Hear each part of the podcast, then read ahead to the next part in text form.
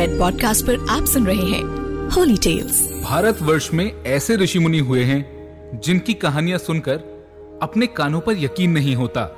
ऐसे ही एक महर्षि थे, अगस्त्य मुनि। अगस्त्य मुनि ऋषि पुलत्स्य के पुत्र और ऋषि विश्रवा के भाई थे। वही ऋषि विश्रवा, जो रावण के पिता थे। लेकिन क्या आप जानते हैं, इन्हीं अगस्त्य मुनि ने विंध्याचल पर्वत को छोटा करने वाले एक बार में पूरे समुद्र को पी जाने वाले और भगवान श्री राम को रावण के वध के लिए सूर्य देव की आराधना का आदित्य हृदय स्तोत्र मंत्र बताने वाले अगस्त्य मुनि की कहानी आज मैं आपको सुनाने वाला हूँ।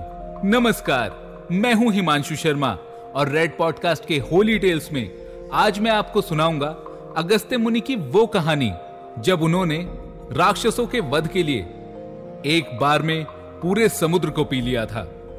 तो आइए, शुरू करते हैं। एक समय की बात है। दैत्यों का राजा वृत्तासुर था, जो देवराज इंद्र और उनकी सेना पर आक्रमण करता रहता था। सभी देवता उससे परेशान थे, इसलिए देवराज इंद्र ने महर्षि दधीची की स्तुति कर उनकी हड्डियों से शक्तिशाली वज्र का निर्माण किया और फिर उससे वृत्तासुर का वध कर डाला। लेकिन वृत्तासुर का वध होते ही दैत्य सेना में हाहाकार मच गया और वे सभी अपने जीवन की रक्षा करने के लिए इधर उधर भागने लगे। वृत्तासुर के वध के बाद दैत्यों के पास कोई राजा था ही नहीं। इसीलिए सभी दैत्य धरती पर अपना जीवन बचाने के लिए कोई ना कोई छुपने की जगह ढूंढते रहते।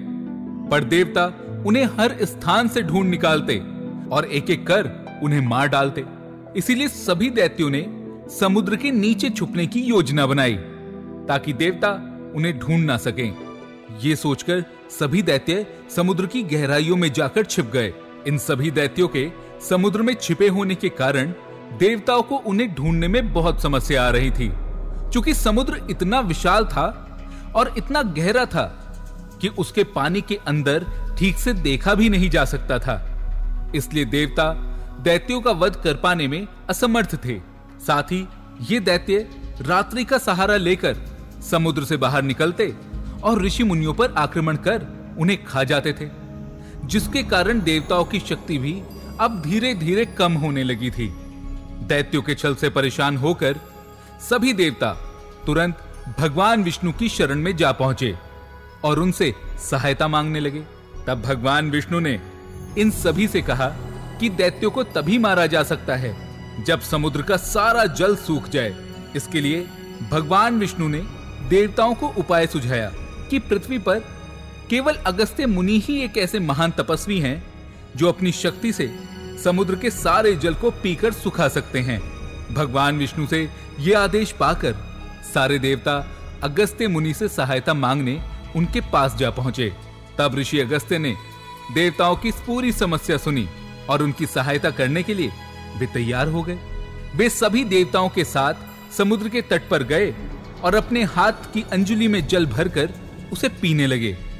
और देखते ही देखते, थोड़े ही समय में समुद्र का सारा जल समाप्त हो गया और दैत्य उसमें छिपे हुए साफ़ दिखने लगे। ये देखकर दैत्य भी डर गए और इससे पहले वो वहाँ से भाग पाते, सभी देवताओं ने उन पर भीषण आक्रमण कर दिया। और उन सभी का वध कर दिया। तब कुछ दैत्य डर कर वहाँ से भागकर पुनः पाताल लोक चले गए। इस तरह अगस्त्य मुनि ने समुद्र का जल पीकर देवताओं और ऋषि मुनियों की सहायता की और दैत्यों का अंत करवाया। जब देवताओं ने राक्षसों का वध करने के पश्चात अगस्त्य मुनि से समुद्र का जल वापस लौटाने को कहा तो उन्होंने इसमें असमर्थता दिखाई और बताया कि अब तो वो सारा जल पच चुका है।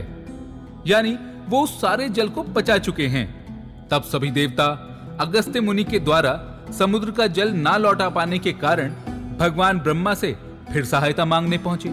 तब ब्रह्मा जी ने देवताओं से कहा कि कुछ ही समय के बाद ऋषि भागीरथ इस पृथ्वी पर आएँगे और उनके तप से माँ गंगा का इस पृथ्वी पर आगमन होगा और उन्हीं के जल से एक दिन विश्व के सभी समुद्र पुनः भर जाएँगे।